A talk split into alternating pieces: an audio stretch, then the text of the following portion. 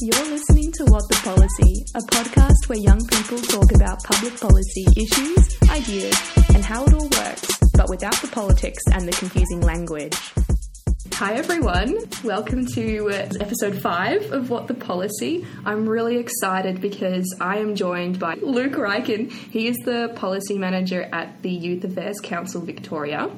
And today we're going to talk about their submission to the Royal Commission into the mental health system in Victoria. Thanks so much for joining me. So we're excited. We've done a lot of work uh, to get our submission up into the Royal Commission, and so we're excited to get it out there and to talk to lots of people and to make sure that everyone understands how it's really important to support young people in the development of a new mental health system that works for everyone. Yes. All right, so I guess bef- before we get into what the Royal Commission looks like in Victoria, love for you to tell us a little bit about Youth Affairs Council Victoria. So, Youth Affairs Council Victoria is basically a peak body both for young people, so that's people between 12 and 25, as well as the youth sector. So, it's the sector that just works with young people generally in Victoria we really strongly advocate for youth participation. And really, what that's all about is making sure that the government and the entire community actually work with young people when they're actually making decisions that will affect them. Really, because young people are experts in their own lives, and they're the ones that really should be making decisions and being consulted when decisions are made about them. Um, in particular, we advocate for marginalised young people, so that's young people that might be in out of home care or in the justice system who often don't get heard unless there's someone standing up for them, asking them what they need, and then bringing that voice through to government. So that's one really important thing we do. We have a few targeted services, so the Youth Disability Advocacy Service. Mm. So that's the only type of disability service in the country that's specifically for young people. They do individual advocacy, so they'll work with young people to um, help them with issues with the National Disability Insurance Scheme or perhaps their school. And then we also have YACVIC Rural, which is our rule agency that works with young people in rural and regional Victoria who often face a different set of factors that might amplify some of the experiences they might have or disadvantage they might face. And then we have two auspice organisations, the Koori Youth Council, who's sort of the leading voice for Aboriginal and Torres Strait Islander Victorians, and then the Victorian Student Representative Council, who's the voice for students in Victoria and do an amazing job. That's incredibly comprehensive. That's really fantastic to hear. Yeah. So it's really it's really about advocating for the voice of young people in Victoria. Yeah, exactly. Yeah. So what does what does your role involve? So it's a real mix. Um, a lot of it is conducting research and understanding what the research says about the best way to support young people and the whole community on particular topics. So, one really easy example is the Royal Commission to Mental Health. Other things we're looking into at the moment include um, the youth justice system and what the research says are better ways to support young people in the justice system. And examining what we can actually recommend to government as well as to the broader community about how we can do things in a better way.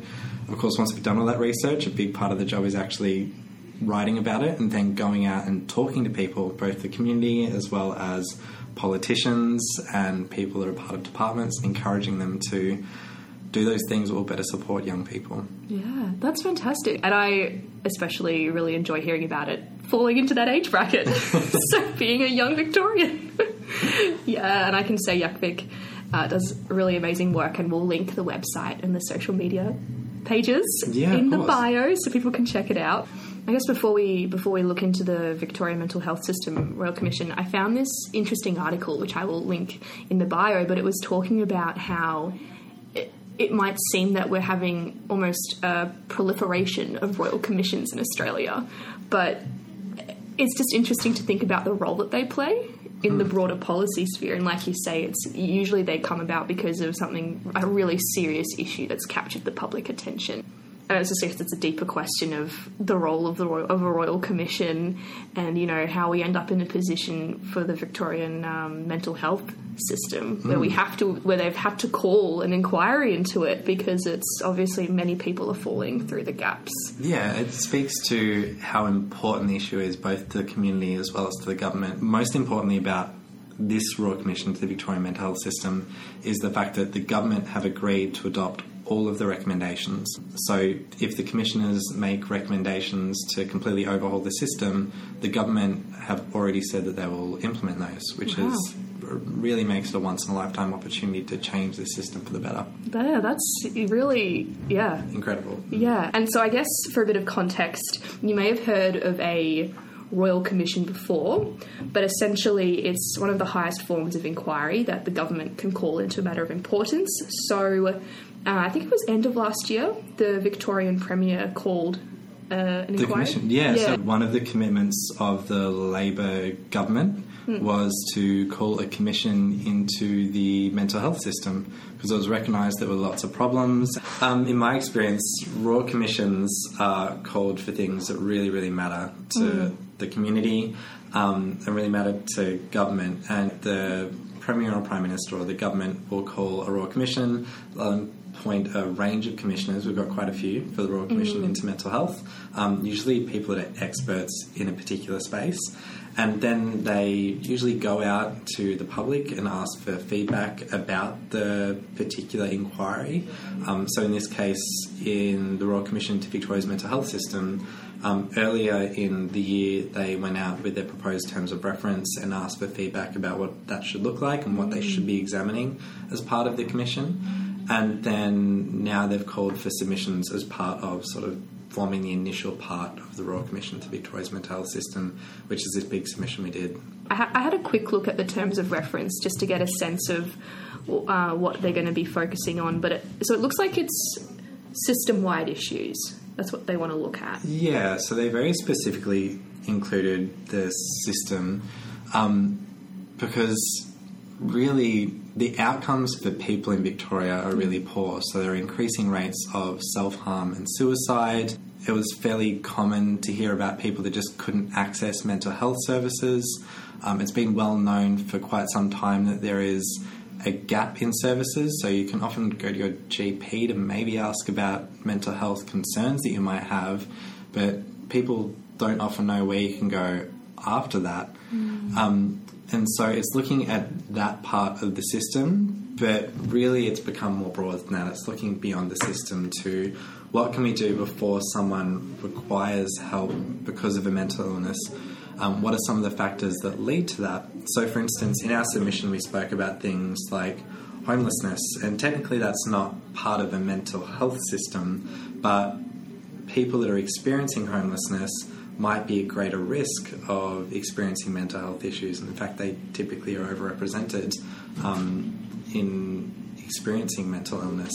Talking about the YACVic submission, Yes. I was really interested to see that you really involved young people throughout the process of putting together the submission. I'd love if you could maybe talk us through how you approached the submission and why it was important to include the youth. Yeah, that's totally right. We have this really strong commitment to young people participating in all of the work we do, and we encourage everyone we work with or speak to to work with young people because, like I said before, young people are experts in their own experience.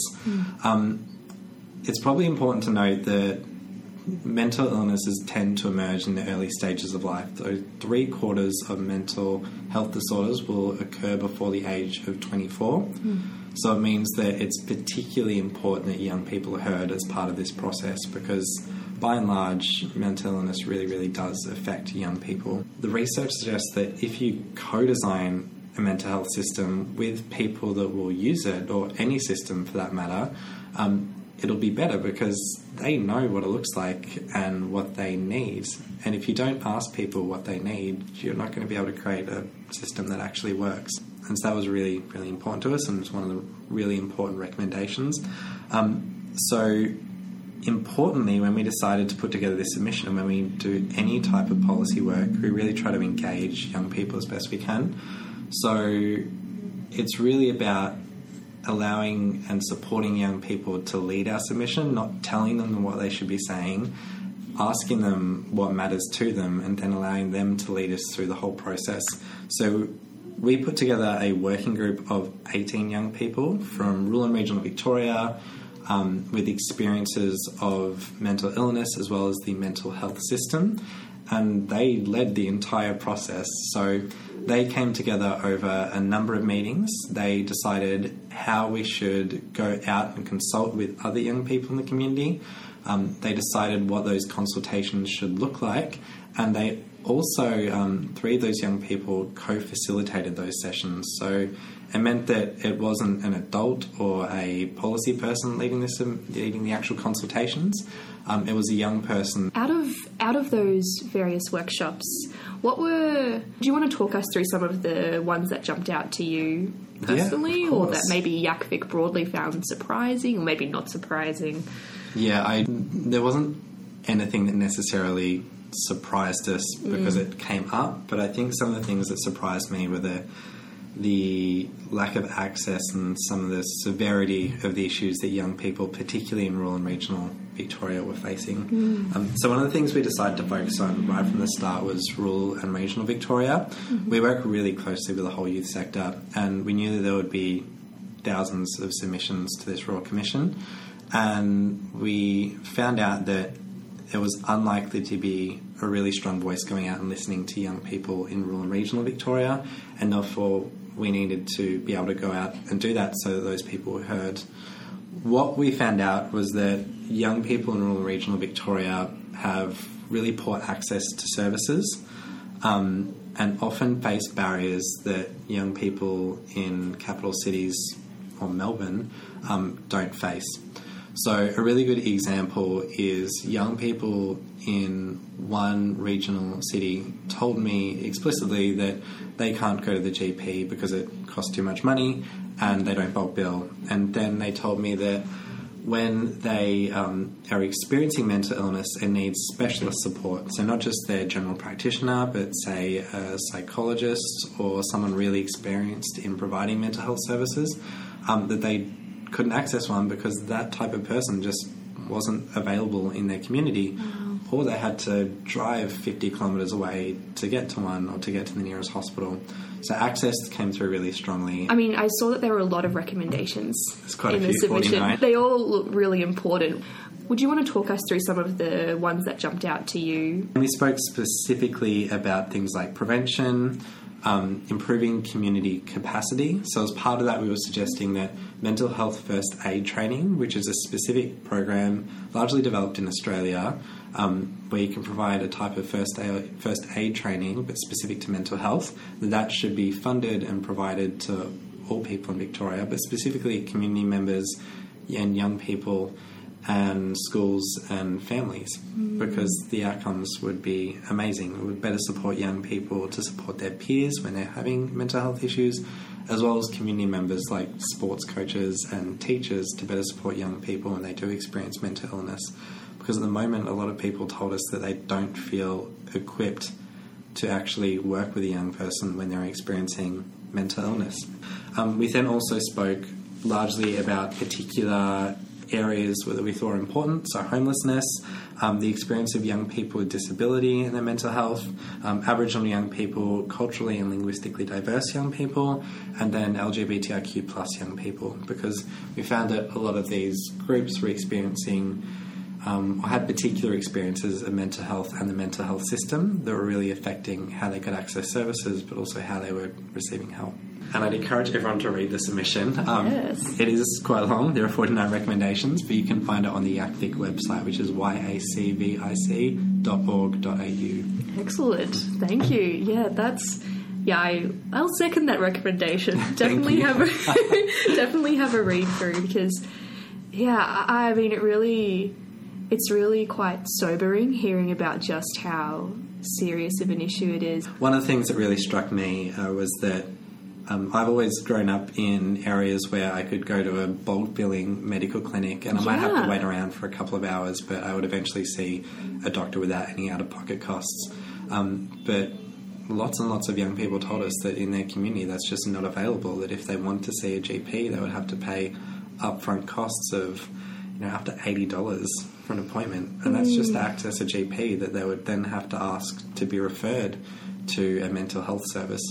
So there were just incredibly different experiences in rural and regional areas. The other thing that we heard from a lot of young people is that there was there were different factors that contributed to poor mental health. One of those um, for the LGBTIQ plus um, group of young people that we consulted with were that there's still a level of homophobia in rural and regional Victoria, and so that contributed to their mental health. And they said that if they were in a area that wasn't like that, their mental health would be much better. So there were lots and lots of unique experiences um, that in rural and regional Victoria particularly contributed to poor mental health.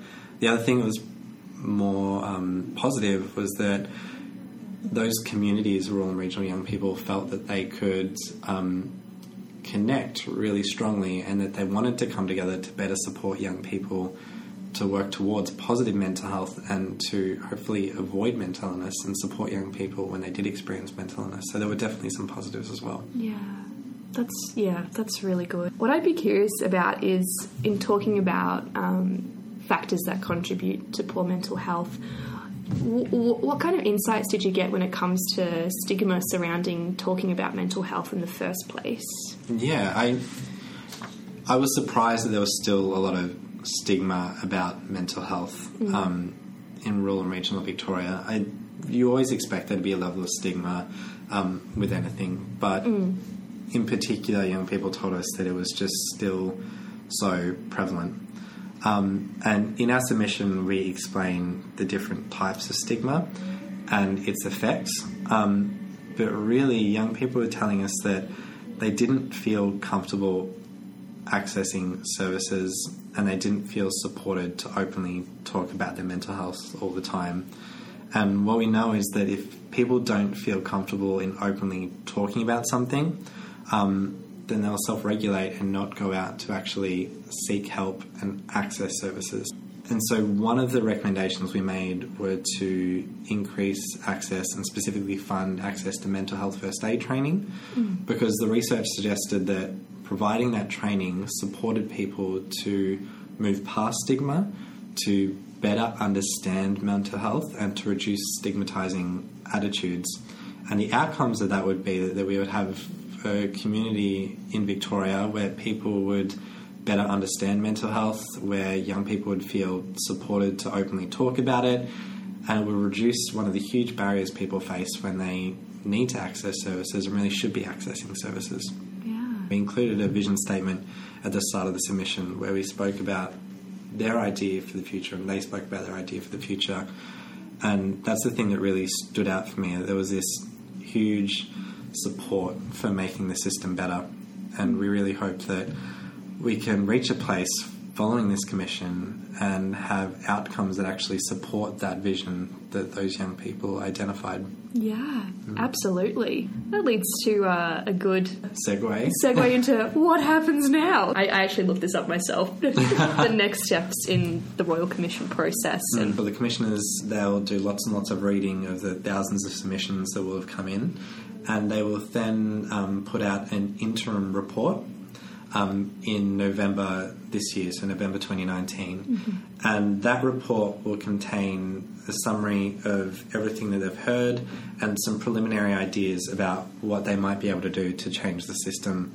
And they'll then invite feedback on that report, and all of the people across Victoria will be invited to give their thoughts about how that will work and won't work. And of course, Youth Affairs Council Victoria will provide another submission. And then uh, the Commission is expected to wrap up and provide its final recommendations um, late in 2020. So, one of the really easy ways to stay involved with the Royal Commission is um, by connecting to the YACVIC website, so yacvic.org.au, which is yacvic.org.au. Um, we have a range of resources on the website, not only updates about our submission and the Royal Commission itself, um, but we also have um, some self-care resources because the reality is, is this um, content can be really heavy. It can sometimes be difficult to talk about and even to read.